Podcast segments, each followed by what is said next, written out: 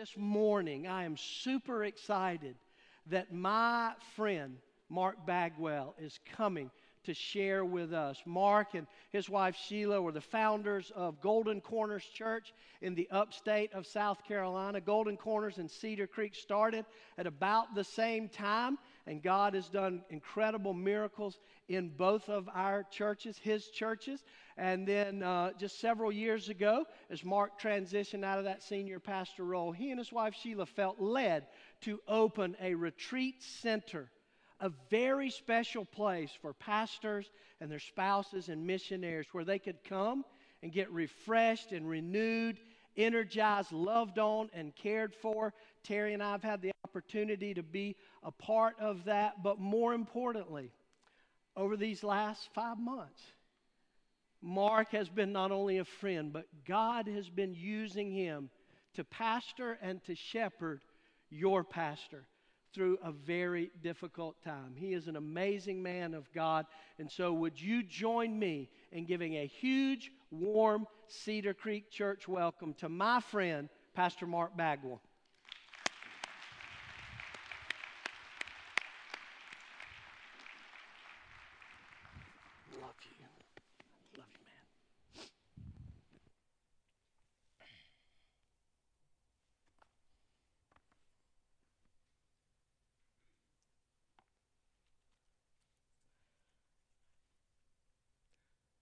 Well, good morning, Cedar Creek. I just have to look at you for a few minutes. Maybe not a few minutes, a few seconds. I do have to look at you for a few seconds. I have to look at this wonderful, wonderful church. Not knowing a few months ago that I was going to have the opportunity to tell you this.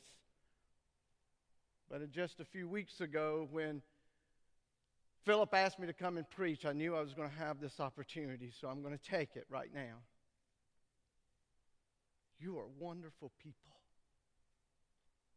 And I thank you for loving your pastor and loving his wife and his family. You have done a wonderful job. And so I wanted to thank you for that just personally before we get started. I love Cedar Creek Church. I've loved Cedar Creek Church for 25 years. As Philip said, uh, Richard Swift, those of you that, that know him, he and I and about eight other churches uh, started similar type churches in the state, and our state didn't really know what to do with us, so they just put us together, you know and we met Richard. And like I said, from Myrtle Beach to the upstate, they just brought us pastors together, and we all fell in love with each other, and we all supported each other. And Richard was, was much older than all the rest of us, but he was still the coolest guy in the room. And I think he still is, you know, for those of you that know Richard. And uh, one day he come in at one of our meetings with Philip. Uh, and his, your children were small and Philip was young and, and stuff. And I was like, I don't know if he's going to be able to handle us. But he did. And we fell in love with Philip. And so we have just enjoyed watching as Cedar Creek has just done all that it has done and all that it's going to do because God just has great special plans for this church. And I'm excited, very, very excited to be with you this morning. And so, before I start speaking, uh, I'm going to lead us in prayer. I know that we've already had several prayers this morning, and, and I've fortunately been a part of a prayer time this morning that was unique and different and, and wonderful. And my heart is so full with the songs that have been sang this morning, and, and it's just been an awesome experience already, just feeling the Lord's presence. But as I pray this morning, I'm going to ask you to do something. I know that we usually listen to whoever's praying and, and we say amen to that and, and we move and, and what God's going to have us to say. But as I'm praying this morning, I'm going to ask each of you to pray. And this is what I'm going to ask you to pray. I'm going to ask you to say, If you haven't told the Lord that you love Him this morning, you may want to just start with that. Just, just say, Lord, I just love you and I'm grateful for you. And then what I want you to do is I want you to ask Him, Lord, give me ears to hear this morning. Let me hear what you want me to hear today. Because I believe from the youngest to the oldest that's in that, the auditorium right here this morning and in the campuses that are watching, I believe that it is ordained that you be here and that God wants to speak to you so that you would have ears to hear today and hear what He wants to say to your mind and your heart. So pray with me. Father, we truly, truly are so, so grateful to have the opportunity to stand here. And Lord, you know that I am humbled this morning. I'm humbled because, God, I know that Philip, the, the shepherd, the pastor of this church, he, he would carefully listen to you to, to trust anyone that he would allow to stand here.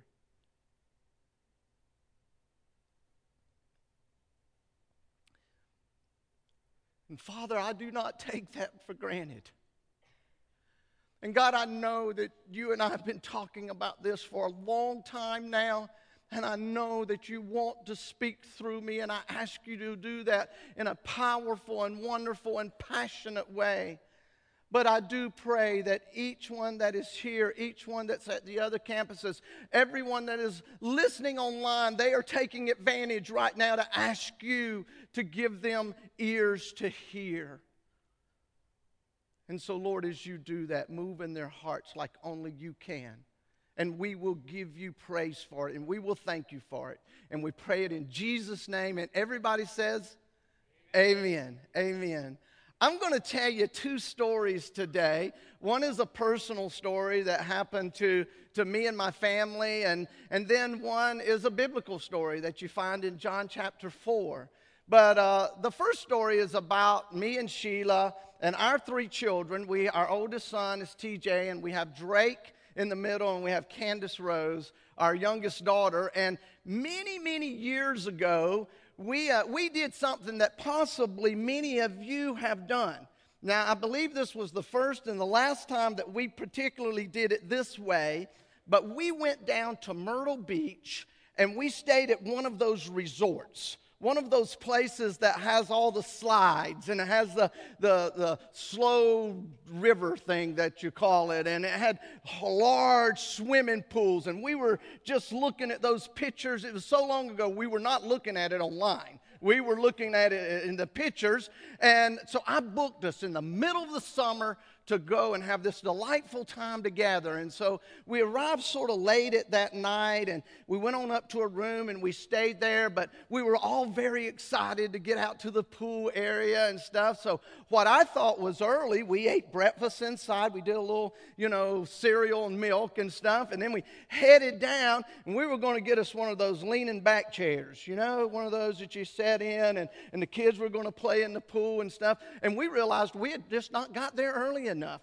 because there were towels in every one of those little chairs, and people had already started reserving them and, and everything. But we decided that's okay, so we jumped in the pool and we were playing in the pool. And I really believe that there were about five million people just at that hotel you know. And because as we started swimming and playing, I started bumping into people, strangers in the pool, you know? And finally, I look at Sheila and say, Well, you know what? You know, let's go build some sandcastles and stuff. Let's go out to the beach. Surely we'll just have a lot more room out there. So we get out of the pool, we walk up those little steps, we go across that boardwalk, and we get to the steps that go down this way, and we look to the right and we look to the left, and it was just a sea of people. There were just so many people there already. And I looked at Sheila, and Sheila said, We're going to find a place, Mark. We're going to be okay. I need to go back to the room. So you just go right. You go find us a place, put the towels down. I will find you, and we'll start playing. We'll go out into the ocean. We'll have a great time. She starts back to the room. Now, our children at that time is age 10, age 8, and age 3. Candace Rose, she was 3. And so the last word Sheila said to me, though, was this and don't lose the children. Okay, you know? And so she starts back to the room. I look at the children and say, Follow me. So we start making our way and we're moving around people and we're looking for a spot. And finally, we find a spot. I put the towels down. I look back and there's TJ and he's just grinning, looking at me. And there's Drake and he's just grinning and looking at me. But there is no Candace. There is no Candace. Let me just say it one more time. There is no Candace. Now, I've just felt every mama's heart move from about here down to your feet, and most of you dads as well. And I looked at the boys and I said, Where's Candace? And they looked around like this, and I could see in their eyes that they were just doing what I told them to do. They were following me. There was no Candace. So I grabbed TJ up and I grabbed Drake up and I start running back toward the lifeguard stand. And I get to the lifeguard stand, I drop them down, and I start beating on that lifeguard stand. And I'm saying, My daughter, my daughter, my little daughter, she's lost. There's no, I can't find her, I can't find her and he jumps off the stand. He has this little yellow pad and a, a pencil, and he said, Tell me what she looks like. Tell me. And I'm saying, You know, she's about this tall. She's got long blonde hair. She's got a little two piece bathing suit on that's red.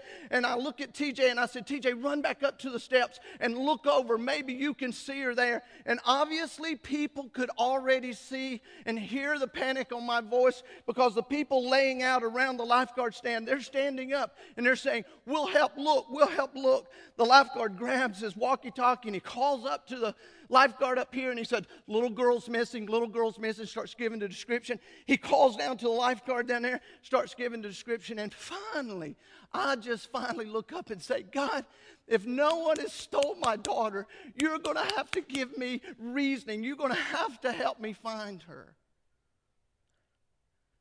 And about that time, I really felt like it was just a blessing from the Lord that He just made me start thinking.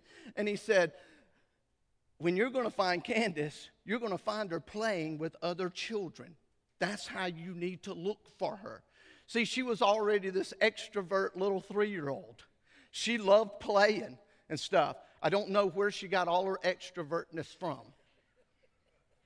but it was there. And so I started looking, guys. I'm telling you. I looked at group number one of children, no Candace. I keep searching. Group number two, no Candace. Uh, group number three, no Candace. And then group number four, right down there at the water, there was Candace. Little group building a sand castle, and, and, and they're just, you know, just playing, and she's waiting on her time just to jump in and start playing. Well, during all of that, Sheila comes down and she sees TJ at the top of the steps and she says, TJ, what are you doing up here? And TJ just immediately just threw me under the bus. He just said, Daddy lost Candace. I figured she was making her way back about this time. But I start running toward Candace. I'm jumping people, sand's going everywhere. I get to Candace, I grab her, I pick her up, and I squeeze her tight. Then I turn back around and I spot Sheila and I go, like this. It's just like the Lion King, you know? And I just grab her and I just hold her and I squeeze her. That's story number one. Hold on to that. So now let's go to story number two. Guys, I want to tell you, when I read the Bible, it's the most exciting and wonderful thing. I enjoy it so much. When I'm reading stories, I, I just try to put myself in that story and I, I try to hear the sounds and, and, and, and smell the smells and, and just try to imagine what that story is all about. And so, this story I'm going to share with you today, I'm going to share some of my imagination with that story. And it starts out like this that there's a early morning and there's a lady laying in the bed and she wakes up. And when she looks over, she sees this man laying beside her in the bed, and it's not her husband. She lays there a few more moments and she pushes herself out of the bed and she puts her clothes on and she starts just making her way through the house a little bit. And maybe about that time, the man that's there in the bed, he pushes himself out of the bed and puts his clothes on. And maybe they talk and maybe they don't. I, I don't know. Maybe he just he just leaves. And so she's standing there and she looks down and she sees this water bottle, water jug sitting on the floor. And she starts thinking back on, on times at this time in the morning that she would take that jug and she would leave her house and she would walk out of her village and she would go to the well. And why would she do that that time in the morning? Because it was cool in the morning. And that's when the women would go do that. Uh, they would get the water because they had to have water. They had to have water to drink and they had to have water to, to, to maybe cook with or, or do their clothes with or whatever. And very, very possibly, she may have even looked out the window and seen some of the women from the village that were walking by. But I think she probably moved back a little bit because she didn't want their glances at her looking in that window. And you see, folks, the reason she didn't go to that well so early in the morning because she knew that if she went there, the women that were there, they would just speak badly about her. They would, they would say all kinds of, of, of terrible, hurtful things, and she just couldn't do it. She just couldn't just, just see herself doing that. And so 30 minutes go by, an hour goes by, and, and maybe she even starts thinking, well, well, maybe I'll just go to the market. We're going to need food and other provisions and stuff. But then she starts thinking, oh, I don't even want to go to the market because if I go to the market, they're going to say all bad things about me as well. And, and I just can't take that this morning. And, and so another hour and another hour goes by. And finally, it's about noon time. And she looks at her water jug and she thinks to herself, it's the hottest part of the day. Surely nobody's going to be at the well. And so she grabs her jug and she steps out and she walks out of the village and she's headed toward the well. And as she gets there or gets close to there, sweat is coming off of her brow. And all of a sudden, she sees somebody sitting by the well. Cannot believe it. Cannot believe it. Oh my goodness, this, this person, it's 12 o'clock. Why would somebody be at the well now? And, and as she gets a little closer, she starts thinking, I'll just turn around, I'll go back. And then she thinks, no, I got to have water. We just got to, maybe they won't say anything to me. Maybe they'll just ignore me. And then as she gets closer, she realizes it's not a woman, it's a man. Oh, even worse what is he going to say to me? And maybe he's going to hit on me or, or something like that. And i just i just don't know if i'm just going to do this. But she keeps walking toward the well. And as she gets closer to the well she realizes it's not just a man. It is a jewish man. And most of you have already figured out i'm talking about the woman at the well in samaria and it's a Jewish man, a Jewish man that is sitting there at that well. You see, folks, Jewish people did not go through Samaria. If they were leaving the southern part of Israel and heading up to the Sea of Galilee, the Galilee area, they would, they would make many hours' trip around Samaria just not to go through Samaria. And some of them would even cross the Jordan and go up and cross the Jordan back just to not go through Samaria. Why? Because the Jewish people hated the Samaritans. They thought they were half breeds. They, they, were, they were not uh, uh, kind to them at all. They were very, very mean to the Samaritans. And the Samaritans hated the Jews. That's the way it was, that's where it was at. And now this Jewish man is sitting there at the well. She gets close. And all of a sudden, this man says this Ma'am, would you please give me a drink of water? She steps back and she says, You're a man. You are a Jewish man, and you're asking me, a Samaritan woman, for water? And then Jesus says this because it is Jesus sitting at that well. He looks at her and he says, If you would take water from me, I would give you living water, water that you would never thirst again. And again, the woman looks at him and doesn't see and sees that he doesn't have anything to get the water with. He doesn't even have a cup. And she says, Are you greater than the prophets that came before us, the ones that built this well? Uh, you don't have anything to get water with. How would you get water and give me this, this water, this living water? And if you continue to read the story, you can just see that conversation there. And, and, but in, in just a little bit further down in that story in the Bible, it says this that, that Jesus looked at her and said, You know, before we talk about all of this and stuff, go get your husband, bring him back, and then we'll talk about all of this. And she says, I don't have a husband. And he looked at her and said, You know, you're right. You've had five husbands, and the man that you're living with now, he's not your husband. And her heart starts racing, I believe, and she looks at him and she says, Obviously, you are a prophet. And again, they just start talking about things that, that are, are religious things about the culture of the Jews and the culture of the Samaritans.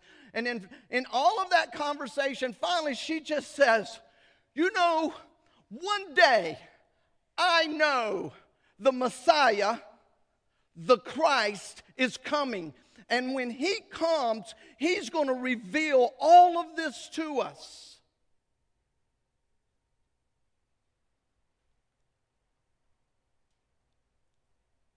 And all of a sudden, the Bible says that Jesus, and I can just see with the passion and the compassion that Jesus has looking in her eye and her looking back at him, he looked at her and he said, I'm him. I'm him. I am the Messiah. I'm the one. Right here, right now, I am with you. And I don't know if she had put her, uh, her pot down yet or not. I don't know, you know, but if she was still holding her pot, I can just see her knees just trembling just a little bit. And, and possibly she sets down that pot. And guys, she's making a decision right here. Because of the conversations and the things that he had revealed to her about herself, and he saying that, and Jesus, again, with the passion and the compassion that he has, she was making this decision, and I believe that she believed what he was saying. And I don't know if she was just thinking just to kneel down in front of him at that time, but the Bible says that she done this. I believe she looked at him and she said, Wait here. Wait here. I've got to go tell everyone in the village. I've got to go tell them that the Messiah is here. And I can see her taking a few steps away and then turning back and, and doing like this, and him smiling at her, and her just running back into the village. And probably going through her mind at that time was, you know, I don't know if they're going to believe me. I don't know if they're just going to talk bad of me. I don't know if they're going to make fun of me. But if that is the Messiah out there, everybody needs to know about it and she starts telling the people, There's a man at the well. He says he's the Messiah. He's told me all about my life. You need to come out, you need to meet him. And the Bible says that they went out and started meeting with Jesus out there. Now, again, in my mind's eye, I, have often thought about possibly she ran back and maybe standing beside Jesus at the well and introducing people. This is so and so, and this is so and so and very possibly introduced her first five husbands. And very possibly even introduced the man that she was living with to Jesus. So, why I tell you the story? Why I tell you both of these stories? Now, listen to me.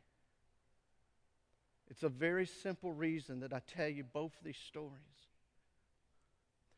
There are hundreds, possibly thousands of people around this church right here.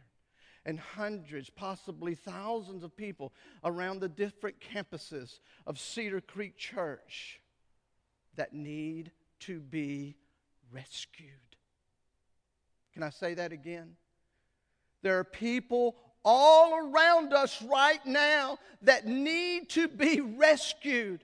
Now, some of them, the reason I told you the story about Candace is some of them, they don't even know they need to be rescued. You know, Candace, she was just playing. She was just having a good time. She did not know that daddy needed to find her. I knew I needed to find her, and I looked for her passionately. I looked for her with everything that I had inside of me because I knew that she at some time was going to need me. And I was her father, and my heart was breaking, and I wanted to find my daughter. There's people all around us right now that, that life's good They've got a good job. They, they, they're, everything's going on good at school, or, or, you know, the family's good. Everything is fine. And literally in their mind, when you, when you start really thinking about it, they do not think that they need to be rescued. But those of us that are believers in Jesus Christ, we know that even those that don't know that they need to be rescued need to be introduced to Jesus. We need to be the hands and feet of Jesus. We need to, to go out and find them, love on them, build relationships with them. And eventually, as Paul said, I will eventually have the opportunity to tell them about Jesus. And those folks are all around us. But the reason I told you the second story is this Again, there's hundreds, possibly thousands of people around this campus and the other campuses and all around Aiken, Augusta, and that area that they wake up every morning like that woman. They wake up with a, a hurting inside, an emptiness inside, a lostness inside, and they are truly just waiting for somebody to tell them the beautiful story of Jesus Christ because it is beautiful. It is a wonderful thing that, that we can share with them. And again, I believe that God has called us to be his hands and feet. And, and as I, I told you about the woman that was, was, was headed back into the community, that she realized they may not receive her at first. But I think she would have been persistent. And so, what happens, folks, when that happens? I want to read you a scripture.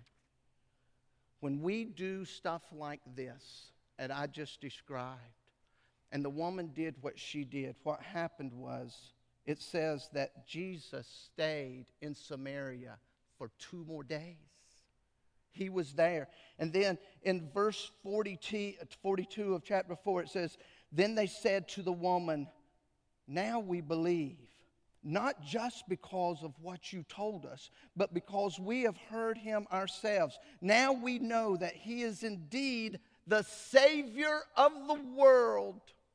And I read that scripture to you this morning just to say that I believe if we do our parts, then Jesus will come in. Then Jesus will start speaking to their hearts, just like He spoke to you at one time. Those of you that have asked Christ into your life, He wooed you to come to them, uh, to come to you, and He will do that with people that we talk to as well. I want to read you something real quick and it's out of, uh, out of the book called uh, The Ragamuffin Reflections of the Ragamuffin. And uh, a guy named Brennan Manning wrote a, a book called The Ragamuffin Gospel about 25 years ago. And this is excerpts from it. It says, and this is about Jesus, it says, the passion of Christ is being played out in our own communities, perhaps in our own homes, in anyone who is in agony of flesh or spirit. Jesus is there not in some vague, eerie way, but as a real presence. For what we do for the least of our brothers and sisters, we do for Him. The compassionate love of Jesus at work within us empowers us to suffer with, endure with, struggle with, partake of, be moved in the depths of our being for the hunger, nakedness, loneliness, pain, unpleasant choices, and failed dreams of our brothers and sisters in the human family. And then, one more thing I want to read to you about Jesus is this. I found this the other day. It's beautiful. Listen to these words Jesus came to give us an abundant life. Not only an abundant life, but a life of true fulfillment. You see, Jesus lived among the broken. He shared his meals with the ungodly. He was never stuck inside the prison of religion. He is true freedom and everlasting joy. When society restricted people from touching the sick, Jesus touched and healed them. When holy men restricted themselves from being with sinners, Jesus befriended them. And when the religious system restricted people from having access to God, the good Father, then God, the perfect Son, came in flesh to be among them, to love them, to save them, to be them. Man, that is beautiful. And so I end with this this morning. I know I, I needed to tell you the two stories that I did because I wanted to challenge us today to go after those that need to be rescued, to ask God to open doors for us to do that, and to be willing to do that. But before I can let you leave here today, I need to say this to you personally. The majority of people in the world that believe in God, this is what they believe. The majority. They believe that God loves them, but they do not believe that God likes them. Did you hear that? Let me say it again. They believe that God loves them, but they do not believe that God likes them. A few weeks ago, my daughter in law sent us a, a little 20 second video of our granddaughter. And Kenny Bell was helping Ashley put her makeup on like she does every morning. And, and Ashley sings to our two grandchildren before they go to bed every night. Sometimes it's a Christian song, sometimes it's a, a secular song. And for the last few nights, she had been singing this song to them uh, by a guy named Bruno Mars. I didn't even know who Bruno Mars was, but I looked him up. That dude has some moves, you know. And, and, and I'm telling you, but I looked up this song, and she just sings a few, few words of it, but listen to this. Your faith is not a thing that I would change because you're amazing just the way you are. And when you smile, the whole world stops and stays for a while because you're amazing just the way you are. You are doing so good. Wow. oh, you know what Grandpa's heart's doing right now. But I need to say to you this morning. Now listen to me. Don't, don't think I'm talking to the person sitting beside you. And at the other campuses, don't think that I'm talking to the person sitting beside you. I'm talking to you. I wish I could come down from here and I wish I could take each one of you with your, your, your chin in my hand and look at you and say, God loves you. But He likes you. He likes you. Right now, in this moment, He likes you just the way you are. I know I was looking this way, so can you, did, did y'all get that? Remember those ears to hear? Listen, God loves you, but He likes you too. Right now, in this very moment, He loves you and He likes you tremendously. When you smile, oh, his heart just burst to see you smile. He loves you and he likes you.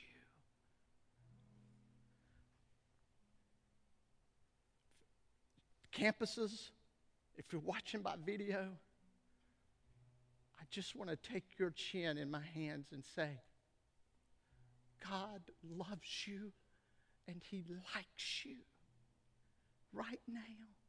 He's so excited about you. So bow your heads with me. Father, you know the hearts that you're speaking to right now.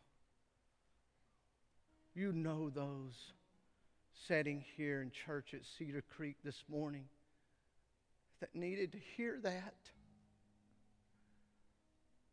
And I just pray, Lord, that you just whisper in their ears so much, male, female, young or old, how beautiful they are to you. And how you love so much that when they woke up this morning, you were just able to smile because you knew they were coming here to Cedar Creek and you knew that they were going to hear me say to them how much He loves you and how much He likes you. So, God, thank you. We are so blessed to be your children, and we love you so much. And we pray it in Jesus' name. And everyone says, Amen.